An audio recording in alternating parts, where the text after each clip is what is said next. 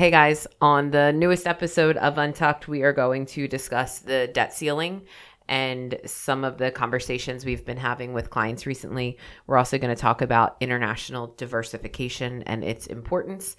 And then we'll wrap up with our thoughts on the series finales of Succession and Ted Lasso. Thanks for listening. The opinions expressed on this podcast are our own and do not reflect the opinions or views of FC Advisory, the Financial Coach Group, or the New Wealth Project. Nothing discussed in this podcast should be interpreted as investment advice.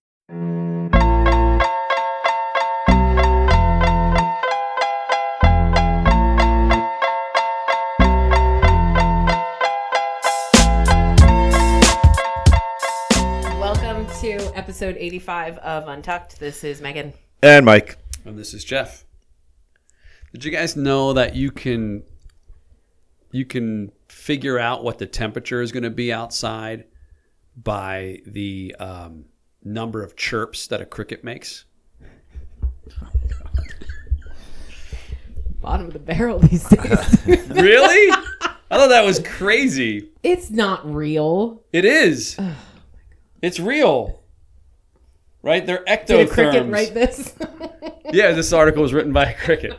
Um, no, it's like you know, bumblebees are more sluggish in like cool spring mornings. Well, crickets are the same way. They're they're they're what's called ectotherms. So they their body reacts to certain temperatures. So they, if you are to take, um, count the number of chirps per 15 seconds, and then add 40, that will give you the temperature in Fahrenheit. Google it. Look it up. It's Dolbear's law, dude. Like it's an actual proven. Th- again, like you guys don't do this research. I do. Yeah, but um, I mean, we have to fact check your fun facts Yeah. now. yeah, Well, check it up. All right. All right. I, I mean, I don't. I don't even know how much more we can refute or rebut. I mean, this. the fun fact isn't really something that should be like discussed. It's just a fun fact. I get some feedback. Wow, that was really fun and interesting and cool. Didn't know that. oh, so we're only allowed to give you positive feedback. Or that's a terrible fun fact. Let's move okay. on. Well, then we'll go with that one. wow. I thought that was a like middle of the road fun fact. You've had better, you've had worse. um. All right. Not a lot of sports talk today. what are you talking about? the Phillies have won four in a row. Schwarbs. How about that? Talk about now. You guys don't like baseball. Mm-hmm. You guys don't like baseball. Last night was like the reason you don't like baseball. Mike, do you have any idea what happened last night? Nope. Okay. Do tell. Leadoff batter in the bottom of the first is Kyle Schwarber. So it's nothing, nothing going to the bottom of the first inning. I don't know if it was the first pitch, but Schwarber hits a home run. One nothing Phillies. The game ends. One nothing Phillies. Mm-hmm. Like zero excitement. zero. Including a routine home run, probably. I mean, I mean, it's fun to watch a home run in the bottom of the first inning. Yeah, that's fun. That's exciting. But then after that, like pitchers duel, our pitcher pitched great. Taijuan Walker, like he, he had a he had a good game, and then Seranthony came in, and then our closer, Kimbrel, closed it out. So you're not a baseball purist then, because a baseball purist would say that is that's what baseball is—a pitcher's duel, a one nothing game. Just you know, good defense, No, probably no see- errors. I'm a sports fan. I want to see action. I want to see like runs and home runs and strikeouts and, and guys getting thrown out at second, like trying to steal. Like I want to. I'm, I'm not a baseball purist. I'm watching it for entertainment value, like everything else I watch. which is such an oxymoron because you're you literally Yeah, just said I'm watching baseball for sport. entertainment value. Um, anyway, that's just my, my opinion. Um, it was on in the background last night, so it's the probably the most attention that I've r- even remotely paid to the Phillies this year. And by on in the background, literally, like I wasn't watching, but I could hear it. I guess see it occasionally. And I will say, the pitch clock. It's great. Holy! Why didn't they do this It's great. fifty years ago? Dude, the game was two hours and ten minutes. Dude, it was incredible. It, it ended, and I was like, "There's no way. There, Yeah. There's no way." That was the bottom of the ninth. Yep. It ended at eight fifty. it said like Phillies win, and I was like, "Holy shit, this is wonderful!" Yeah. So when I do choose to tune in far, far, far, far, far down the line. I should say if, Yeah. because if they don't make the playoffs, I'm not watching it. But real, like he- uh, ten out of ten. It's a literal game changer. Is the pitch clock in place for the playoffs, or do they get rid of it? Oh, I'm, sh- I'm I'm I'm sure it's in for the playoffs. I don't I don't know that as a, like hundred percent, but why why would they go all season and then not have it? Well, it's like in hockey, they don't have shootouts in the playoffs, even though they have it in the regular season for the reason of ending the game. Yeah, I mean I can find out, but Yeah. Okay. I'm sure you can too. we'll come back to this. Uh, speaking of baseball purists, just an interesting fact about like two nights ago, Aaron Nola pitched. He had like 12 strikeouts. He pitched a great game, and that tied like for the most strikeouts he's ever had in a game. Two of them were batters violations that caused a strikeout. So like the batter had two strikes on them, and then like they didn't get back in the batter's box fast enough for the pitch clock. Strike three, you're out. Oh, So how would that how would you feel about that if a pitcher throws a no hitter? Because he threw a no hitter through like six innings, like he almost had it. Um, he wasn't going to finish the game. That's irrelevant though. But if a pitcher throws a no hitter and there were like two or three strikeouts that were batter violations, now it's a no hitter. it's a no hitter. I'm sure that's going to drive baseball purists crazy. Maybe. But Yeah. it's, I mean, the I'm a baseball now. it's the rules now. I mean, I don't think Yeah. you penalize the pitcher in that situation. No, the pitcher doesn't get penalized. That's what I mean Yeah. by not giving them the No hitting. no hitter. I heard some chatter recently about like Carter Hart getting traded. Is that is that accurate rumor or am I did I just Well, hear they traded Provorov Okay. and a couple of other minor leaguers in a three-way trade involving Columbus and the LA Kings, and they're getting a you know an average defenseman out from LA, a borderline minor league goalie from LA, and some draft picks, like a first rounder and a couple second rounders next year. So For Provorov? for Provorov and a couple of Is he that good? No, he's not. He's been he's been bad. So why did they get they get all that for him? I mean, they didn't get like a, a a steal, but they got they they did it specifically to get some picks, Yeah. um, which, Which, is means good. they're looking down the road. Yeah, yeah, yeah. I mean, next year is a throwaway year. Now the rumor is they're trying to make a deal to, to send Carter Hart somewhere, um, which I kind of, which is funny because I think if you go back three years, there's probably two guys on the Flyers who are untouchables, and it's Hart and Provorov. Yeah. and now that's not the case. So I, I would not be upset if they make a deal for Hart and they get some Value. some value in return and and start to rebuild. It's got to be young value though, yeah, right? oh yeah, it's going to be picks. It's going to be you know high end prospect or two or whatever or young player. Yeah, so um, this is the first move of the Danny Briere Okay. um, era. It's pretty It's exciting. pretty solid. Yeah, yeah. I don't hate it. No, I think all three teams involved did well by themselves. Yeah. So, Okay. yeah. We got nothing. I mean, I, all other than every time I log into what's if it's not Safari and it's not Chrome, what's like Microsoft Edge? Oh, Is that the is that the search engine that I use? Every time I log in it, there's like a story about like Embiid going to the Knicks.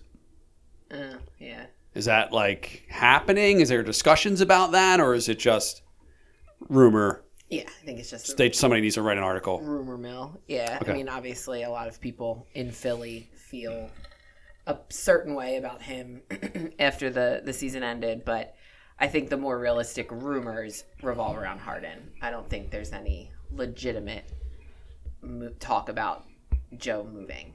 Not at this point, at least. How are you on the Nick Nurse hiring? You know, I'm I'm excited about it. I hated Doc, so anybody who's not Doc was going to be better in my eyes. I just the coaching isn't the problem that's going to like that changing is going to move the needle, right? Like putting Nick Nurse on the sideline of the Celtics series doesn't win them that series. Right. Um, so I, I guess I feel like it's it's a it's a change and it's a welcome change, but it's not a change that I'm super confident is going to make a difference this time next year, which sucks. Yeah. Okay. Yeah. Let's move on. Okay. Um, so we figured we'd get started. We'll we'll do a coach's corner article in a minute, but just um, being that the debt ceiling um, topic has been one um, we've discussed a lot with clients, we figured it would make sense to maybe talk a little bit about how we've been handling some of the questions and concerns that have, have come our way. What do you got, Jeff? I just have a problem with the whole debt ceiling discussion. And and I guess what I mean by that is it was on the news like every night. It's all people were talking about. And I look at that situation and I'm just like, don't we know that they're going to raise the ceiling or they're going to do something so that the government doesn't default, so the treasuries don't like don't we know that that's going to be the eventual outcome? So, number 1, like why is it a news story every night? Why is everyone talking about it? Why is everyone upset about it? When especially like you know, you can't do anything. Like if you're going to sit there and watch the news all weekend, which my father-in-law did on Memorial Day weekend, and he wasn't hot about it, but he was certainly like into it. I mean, he's in his 70s.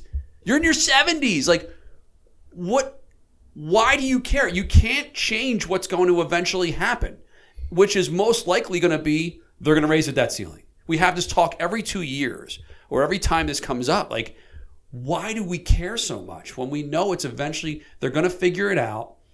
It may end up in something bad happening, it may not. But in the end, five, six, seven, eight years from now, it's going to be meaningless in the grand scheme of things. I just don't understand why people care so much. I, I feel like that's the tact we've taken in a bit of a different way with clients, right? So the concerns that our clients are bringing to us are the big ones related to well, if they don't raise this debt ceiling limit, then our Medicare can possibly go away or our social security payments could could go away. So I think our job is to like we've talked about in past episodes kind of about empathizing with people in those situations is listening to them and hearing them and then reminding them as you said Jeff that you know um, there's not a lot we can do or to, to to kind of force or change this outcome. I feel like most things now, it's inherently political, and people get worked up and upset about it because they feel strongly one way or the other about the administration in place, the people making these decisions. So I don't know that like the actual debt ceiling beyond those men- the mention I just made about Medicare and Social Security, like I don't think anybody really truly understands how it works, what it means. I just think it's another reason for people to either voice their support of a, a political point or, and more, you know, probably more frequently, um, voice their opposition of it. And it being used as an excuse for people to criticize the government very, very generally. So um, I think I agree with you completely, Jeff, in that it's, it's, not even on my radar a little bit in terms of something I think about, care about, or am remotely concerned with. But our job is to help alleviate some of those concerns in whatever way we possibly can when they're presented to us. And that's kind of what we've been dealing with over the last few weeks. Yeah, Meg, you're 100% right on the political angle because, you know, there's people who feel very strongly about where the money is being spent that actually like adds to the debt, whether it's Ukraine or subsidies for this or that or entitlement, whatever. Um, and lots of people are incredibly, always incredibly worked up about that. Yeah.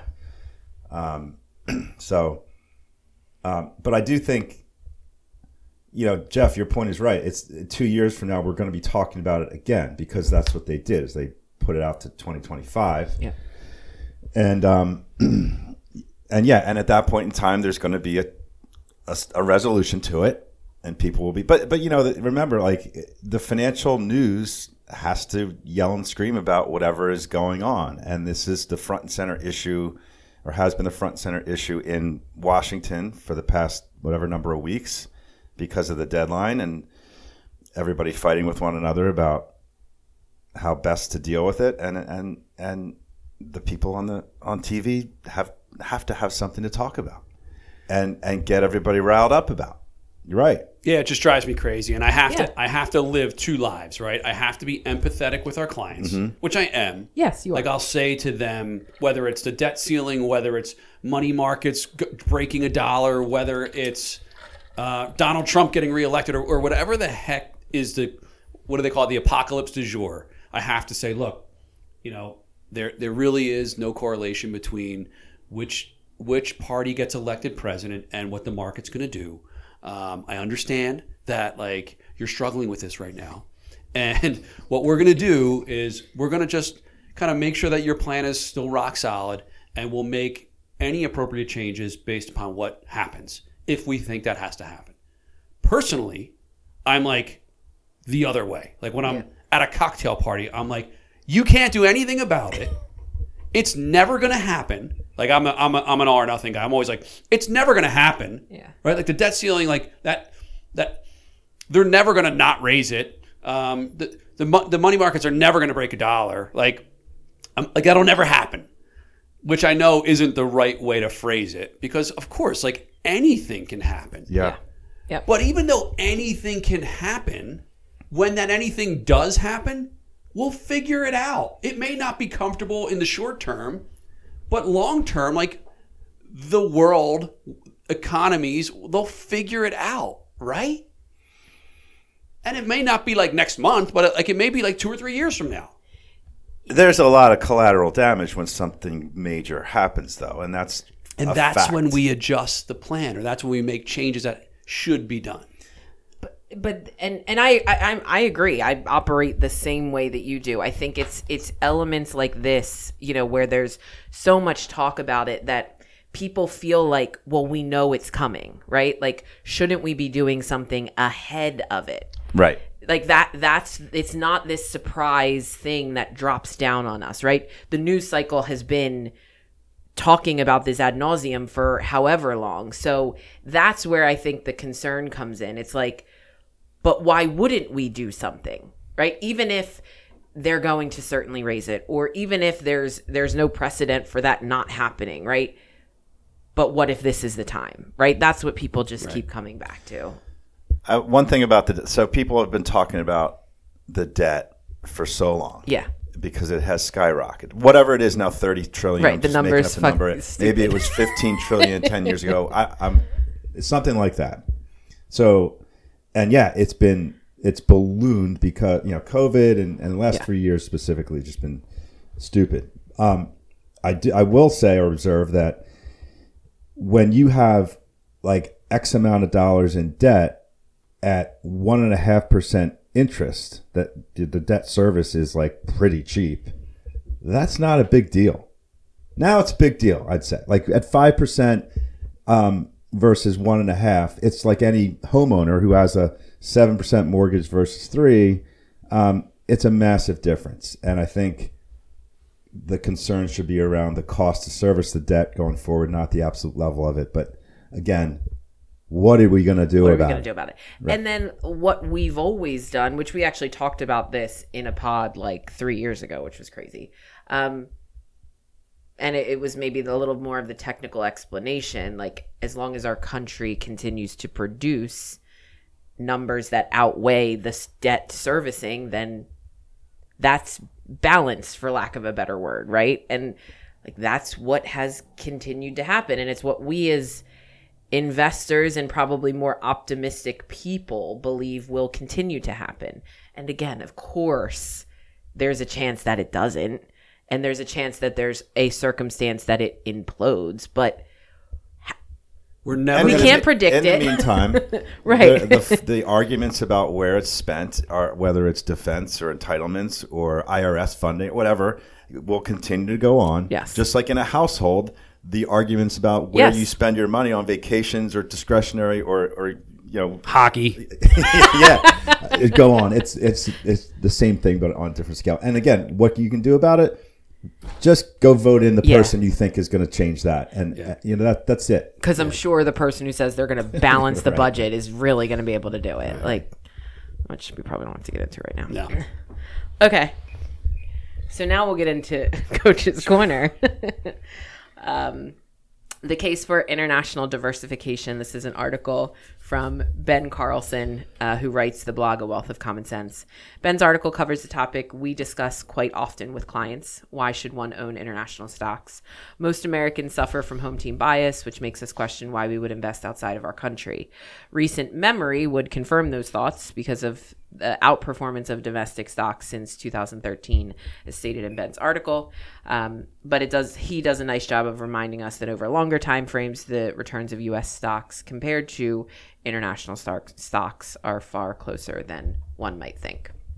So, two questions. I'll let you guys answer. Just make sure I understand this clearly. So, you say most Americans suffer from home team bias. What that means is most Americans, when they invest, they invest in America, in the United States. United States domiciled company. Predominantly. Just like That- French people over invest in French. That was my next question. Like, and that happens in every country. Yes. Every country, every person suffers from a home team bias.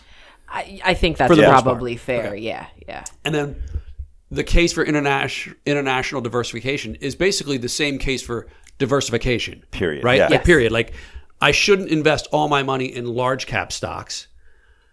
I should invest in large cap, mid cap, and small cap because in theory, they're going to perform differently.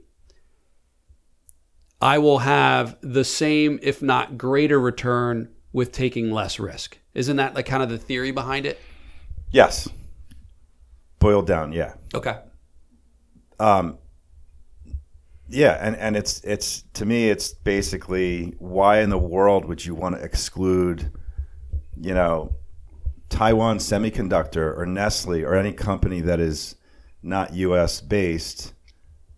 Like, why would you do that? Th- These are these are there are plenty of successful companies that are going to do their thing, um, and and it's funny because like Bogle at Vanguard made an argument years ago when he was still alive that R.I.P.. you don't need to own non-US based companies. Why? Because so much of the sales of most typical companies occur globally outside the US. So you're, you're getting that diversification just by nature of owning, you know, Coca-Cola or whatever.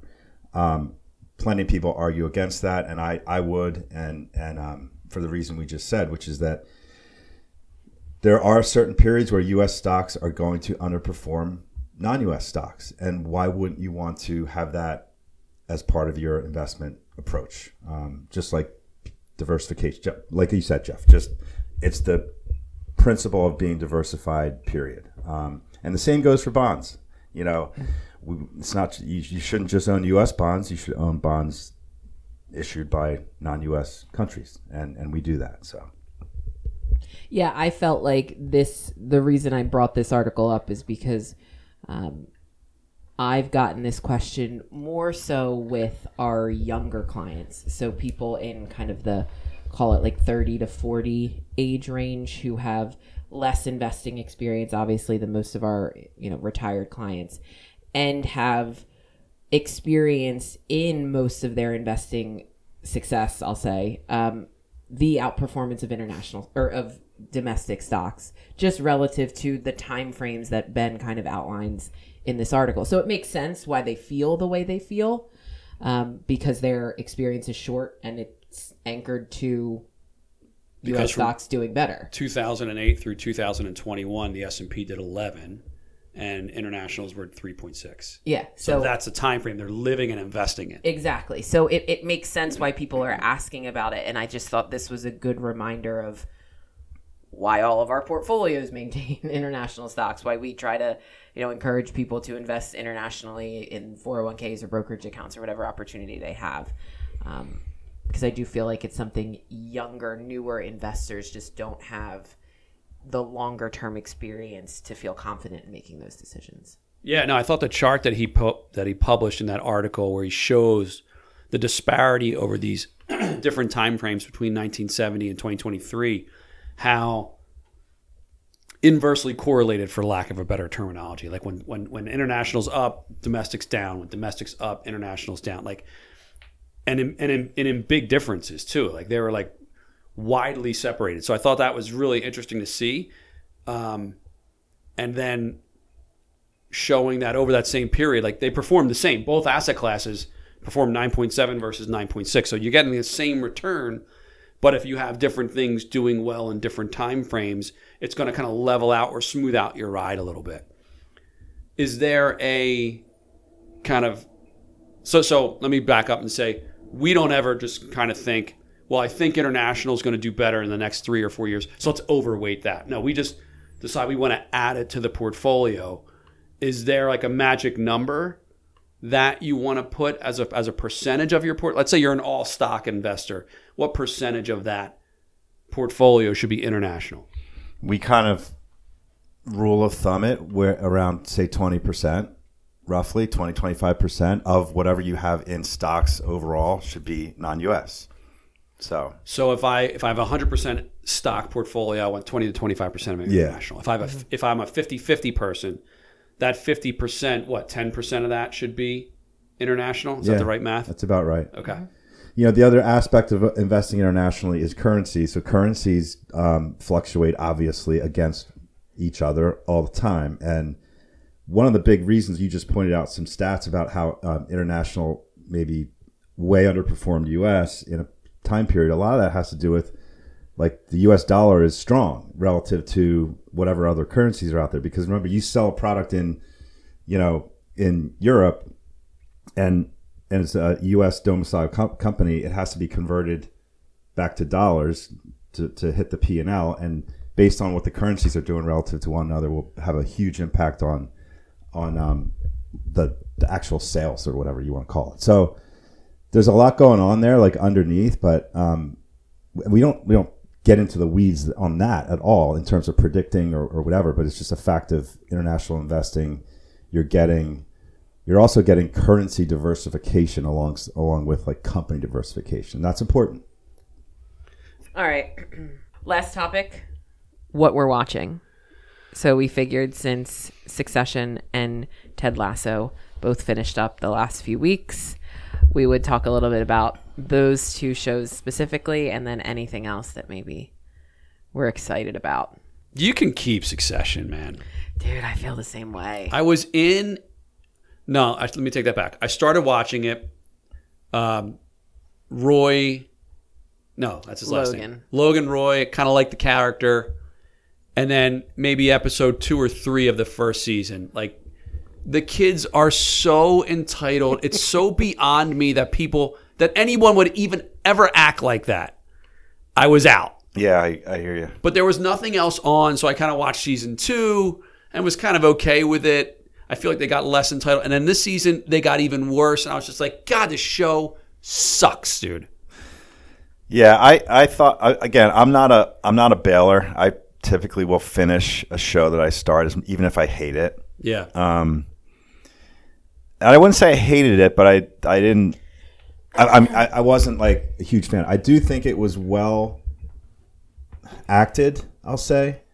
Um, I don't like screenplays or whatever you want to call it, or the writers who try to be really clever with their witty banter, which which was the case with like, um, ah, that Jeff Daniels show on on uh, Newsroom. yeah, newsroom. Like Andrew Ross Sorkin is guilty of this. He's Yeah. he's such a Ugh, he's he's cringeworthy because he tries to write these like clever lines that are just bad. Like that's not how people interact with one another, right? Um, and and Succession, the problem for me was just not, there wasn't one single likable character, not one. They're all deplorable people, you're right. There wasn't one. and that and that makes it hard to watch. I think after a while. Um, Yeah. if so- someone asks you, "Hey, like I heard Succession is really great. Like, what do you think? Should I watch it?" What's your response? I mean, it's it's you're it's a bunch of completely dysfunctional people. I I did I do enjoy the way that they shoot it, like Yeah. with the camera stuff that they do. Like it's Yeah. very like I don't know a word for it, but Like almost feels natural like you're in the room with Yeah. them. Yeah. and I did again. I thought they did most of the actors did a really good job with what they were given to to do. Yeah, Um, but you like completely avoided my question. oh, sorry, what was it? If someone asked you, "Hey, I heard Succession's awesome. Should I watch it?" I mean, I'm a hard no. Like, don't even bu- don't even waste your time. Really? Yeah. I don't know if I'm a. har- I would. I don't think I'm a I would just describe what we're talking about right now and say this is what it was. I I binged the first three seasons and then watched the fourth season week after week. And I truly believe that is what led me to hate it. Because when there was boring nonsense episodes, you got right through it and you moved on. So I think at this point, if someone was like, "Should I watch it?" I'd be like, "Yeah, give it a shot," because it's done. Like you, you will get through it, and Th- my experience was more enjoyable as a binger than as a week after week. Like the second weekend, I was like, "What are we doing? Like, why am I wasting an hour of my week watching this show?" Um, there were maybe two episodes this season the last one being one of them where I was like, okay, like I, I didn't hate it, but I felt myself like hate. I said this to you guys, to you guys yesterday, like hate watching it. Like I'm Yeah. watching it just to get through it because I've gotten this far, but I'm Yeah. mad at every single one of the people involved with this show that they've put me through it. And the dude who plays um, Kendall Roy, He's apparently a psycho. the method actor, Yeah. which I think is such a loser move. Uh, you know, every, every time you hear mean? about it means that what like all day on set they walk around in character. Gotcha. They're, you know, and they're because they're they're such like serious actors. I forget the other people who do He- this. his his his character was so unbelievable. Yeah, yeah, yeah. He was such a dumbass. They all were. Right. That no one would take them seriously. On his birthday party when he's like rapping. Like, are you kidding me? But I think that was kind of the point in a way. Like, especially with the way the show culminated, was like nobody is taking these children seriously. It's Yeah. literally children. Um, I I saw on Twitter, I didn't read the article that like Jeremy Strong Kendall um, wanted to jump into the water. I think I saw in that his too. last scene. You know how it ends, and he's just like looking out over the water. Yeah. Like they were worried that he was going to jump in, and he was then interviewed and said, "Kendall wanted to die." That's what method acting is. Like I am Kendall Roy. I'm not Jen- Exactly. Jeremy Strong. It's s- cringe. Like cringe just doesn't even begin to cover it. It's unbelievable. And it's what's ama- like we're, we're about to talk about is like the exact opposite. The greatest show maybe of all time. I wouldn't go there. It's a little bit. I wouldn't go there.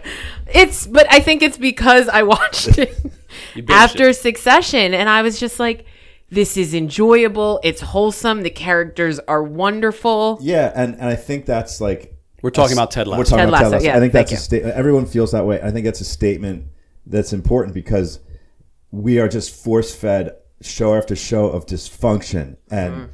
you know, Darkness. so- yeah, yeah, yeah. And then you have a show like that where every character is is you like every character, right? I can't think of another show Other than Rupert. Rupert. Yeah, Rupert's a slime ball. Which one was Rupert? Rebecca's Oh, yeah, yeah. husband. I can't think of another show where I loved every character as much. Like I'm, I'm even thinking like Cheers, right? Like Norm, like Woody, bit- but I, I didn't love them all as much as I love like, um, Dani Rojas, like Football is Life. Like they were all so good. Yeah. I, I, I there's no other show that that I felt that, and there was dysfunction in it. Like Beard's dysfunctional. Like he's he's weird and crazy. Like Ted is dysfunctional, right? Like panic attacks, like missing his kid. Like But there's no get bad with the wife. people in it other than Rupert. There's no there's No, nobody who's no. an There's actual no like villain, bad. although the- yeah. and like they make Rupert like the uh, a villain, Wearing- Like, like wearing the Darth cape. Vader, Yeah, dude. yeah. Going on the field and Yeah. pushing over the coach. Um, yeah, I was. I just the enjoyment and the experience of watching, I, and I fe- I feel like I felt that way every time I've watched Ted, but specifically this season, coming right off of because I didn't watch Ted until it was all done, and I binged the whole thing after I finished Succession. I was like, this is enjoyable television. I like watching this. They knocked it out of the park, and they did it every season. Yeah. like I didn't watch season two and go, yeah, but season one was better. I felt it was just as good, and Yeah. the same thing with season three. Yeah. I agree. Yeah, Fantastic TV. Are you guys watching anything else now? I think it's a a little bit of a struggle right now, Mm-hmm. right? Um, I mean Barry. I've I watched Barry the third, Yeah. the final season of Barry. Um, I really enjoyed it because I thought Bill. I thought there was some great. Hader was great in it. It's a it's a weird show. I mean, it's dark and all that too, but funny. Like it has that com- uh, combo. Yeah. So, It's baseball season, so I'm not watching anything, any shows right now. Uh, no, I got nothing on the. Di- I watched Air last night. Oh yeah. Okay. What'd you think? It was good. It was very well done. Um, I'm just. Oh, I'm. I'm kind of sick of Michael Jordan. Like I'm kind of over like Can I get that in writing? No, I mean, I like uh, obviously like it, it was what was neat to watch is like a, just a ton, ton of nostalgia for me because I, I mean, I was a, Sure. I was Yeah. a, I was a young teenager at that time, and I loved Michael Jordan Yeah. as a as a as a basketball player. Um, the story's amazing. Um, I'm just like after the Last Dance and like the Scottie Pippen Michael Jordan feud. Like I'm just kind of tired of talking about Michael Jordan I get that. but uh, I think it's a it's an absolute must watch if you are my age, like 45 ish, and have any interest in basketball or had any interest. Yeah, I haven't seen it yet. I, yeah, I don't even think you have to have an interest in basketball. Like it's a it's a cool story. Yeah. I think. Yeah. you know. I just finished The Love and Death on um, HBO. It's about it's based on a true story. Um, wom- a man and woman have an affair. They're both married, and then the wife of the man involved in the affair is murdered. It's like a mini series or whatever, and the timeline is the affair, the murder, and then the trial for the killer. It was it was good. I mean, I got through it quickly So dark. dark. Oh, and like bloody. Like, like I, the way that people are murdered, and obviously, again, it was based on a true story, so they replicated the actual murder. But like, you don't have to show us like so much blood. Yeah. I So I like I, I would recommend it, but like I had to watch like an episode of Parks and Rec afterwards because I couldn't like go to bed Yeah. after watching that.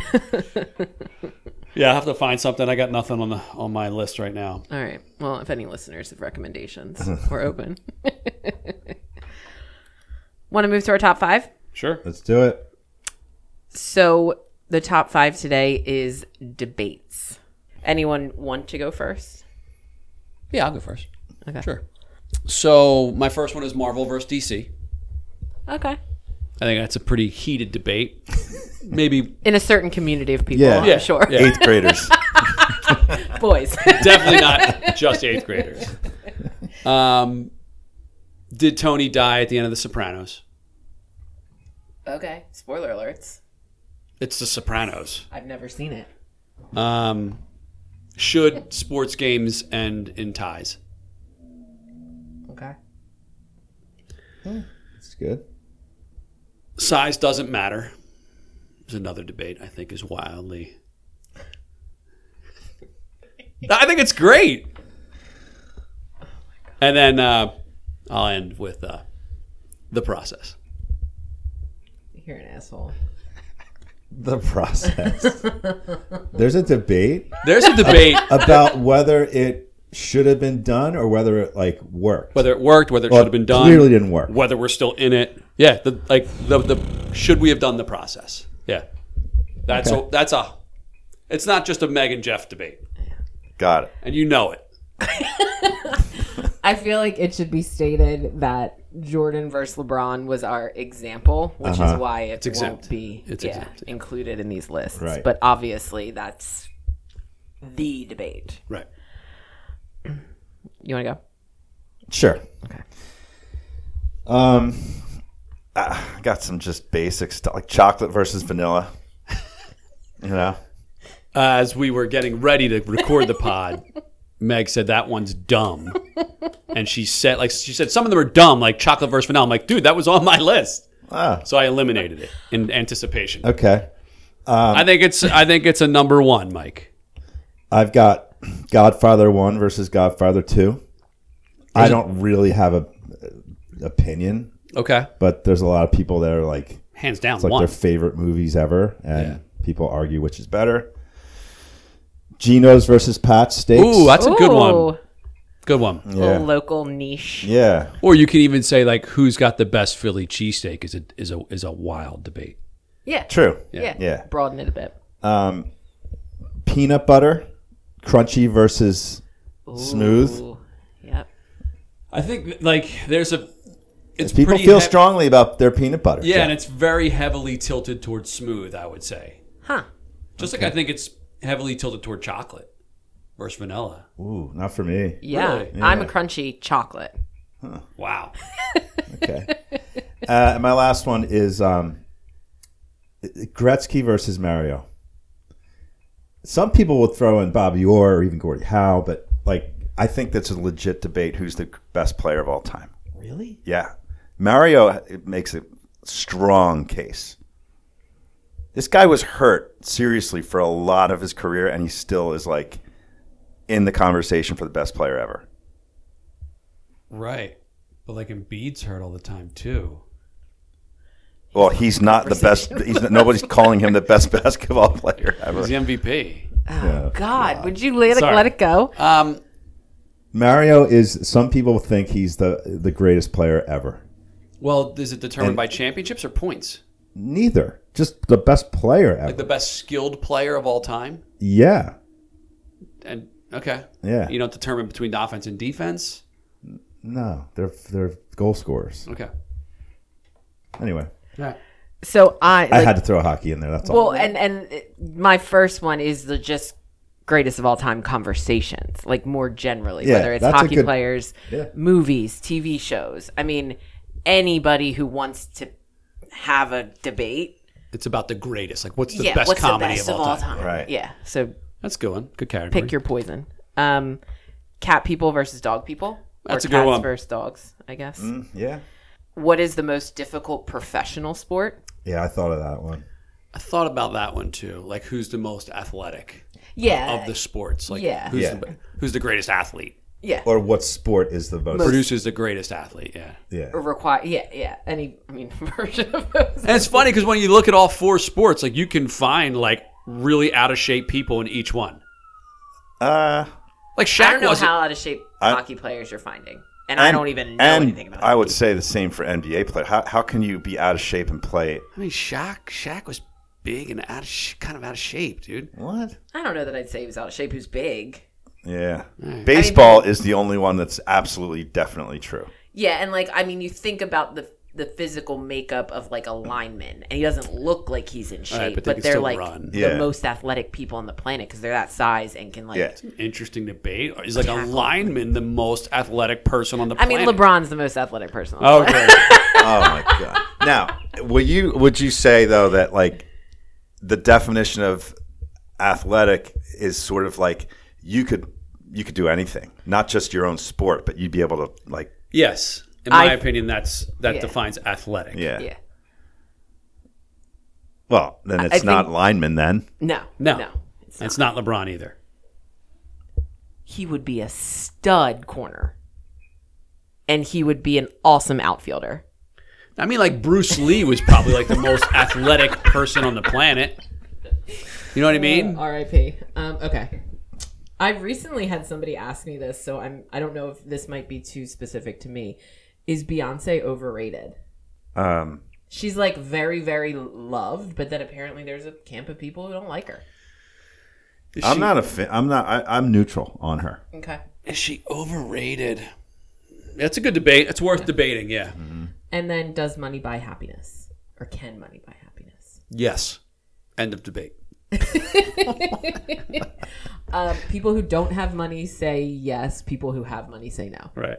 But I think there's there's debating grounds in there. I think so too. All right. Good list. We good? We're good. Thank you for listening. Till next time. See ya.